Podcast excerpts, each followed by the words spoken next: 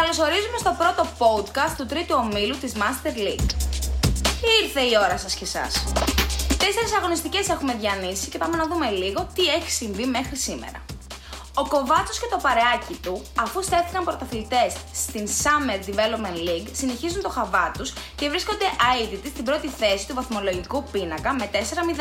Αν και δεν έχουν καταφέρει να μαζευτούν πάνω από 7 ονοματέοι στο πρωτάθλημα, οι Phoenix Bums έχουν χαράξει την πορεία τους και μένει μόνο να δούμε στη συνέχεια εάν θα διατηρήσουν την κυριαρχία τους ή θα προδοθούν από τις πολλές απουσίες τους.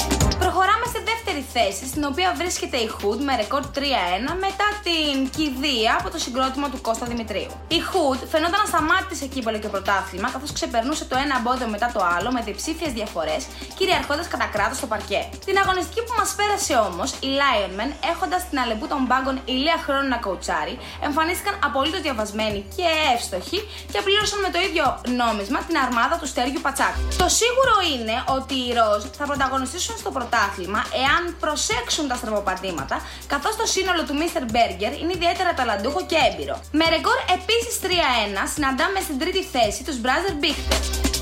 Οι MOV επέστρεψαν στη Master League και αν εξαιρέσουμε την ήττα από τη Hood δεν τα πάνε διόλου άσχημα.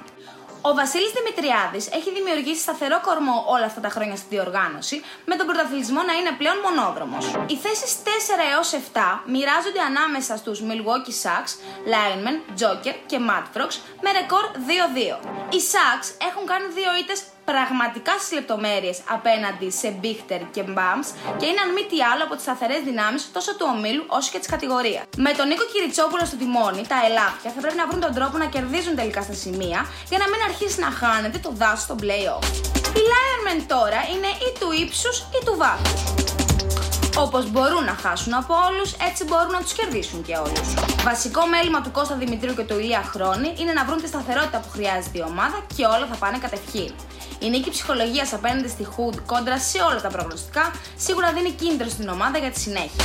Οι Jokers έκαναν μπαμ μπαμ δύο ήττες από Buzzer Eaters και Mad Frog τις πρώτες δύο αγωνιστικές, ίσα ίσα για να τρίξει η καρέκλα του coach Βασιλιάδη.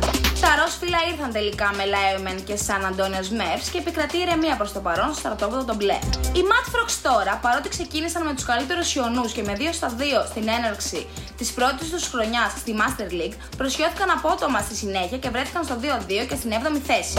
Η πρόεδρος των Βατράχων φυσικά και έριξε πρόστιμα και αναμένουμε πλέον την αντίδραση της ομάδας στο γήπεδο για το αν θα επιστρέψει στα ροζ φύλλα αγώνα. Δύο θέσεις πριν το τέλος βλέπουμε τους Hooper και τους Buzzer Eaters με μόλις μία νίκη στο ενεργητικό τους. Οι Hoopers δεν έχουν ξεκινήσει καλά τις υποχρεώσεις τους στην κατηγορία και ενώ έχουν ένα άκρος μπασκετικό σύνολο, δεν έχουν βρει ακόμα τη φόρμουλα για να είναι ανταγωνιστικοί. Είναι πολύ νωρίς ακόμα όμως και ο χρόνος θα δείξει αν θα βρουν τα πατήματά τους. Οι Buzzer Eaters ξεχάστηκαν για λίγο απέναντι στους Jokers και κέρδισαν την πρώτη αγωνιστική, από εκεί και έπειτα όμως ήρθε η κατρακύλα.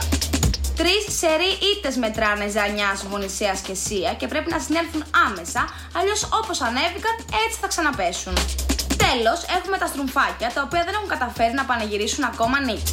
Σημαντικότερη απώλεια βέβαια για τους Σαν Αντώνιος Μέρφ δεν είναι τόσο τα ροζ φύλλα, όσο η απουσία του εμβληματικού αρχηγού τους, Ηλία Γκουρογιάννη, ο οποίος ήταν άτυχος και τραυματίστηκε πριν την έναρξη του πρωταθλήματος.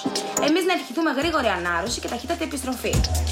Πριν σας αποχαιρετήσουμε, να θυμίσουμε ότι το πρωτάθλημα της Master είναι μεγάλο και τίποτα δεν κρίνεται από τον Νοέμβρη, με τη συνέχεια να προμηνύεται καθηλωτική.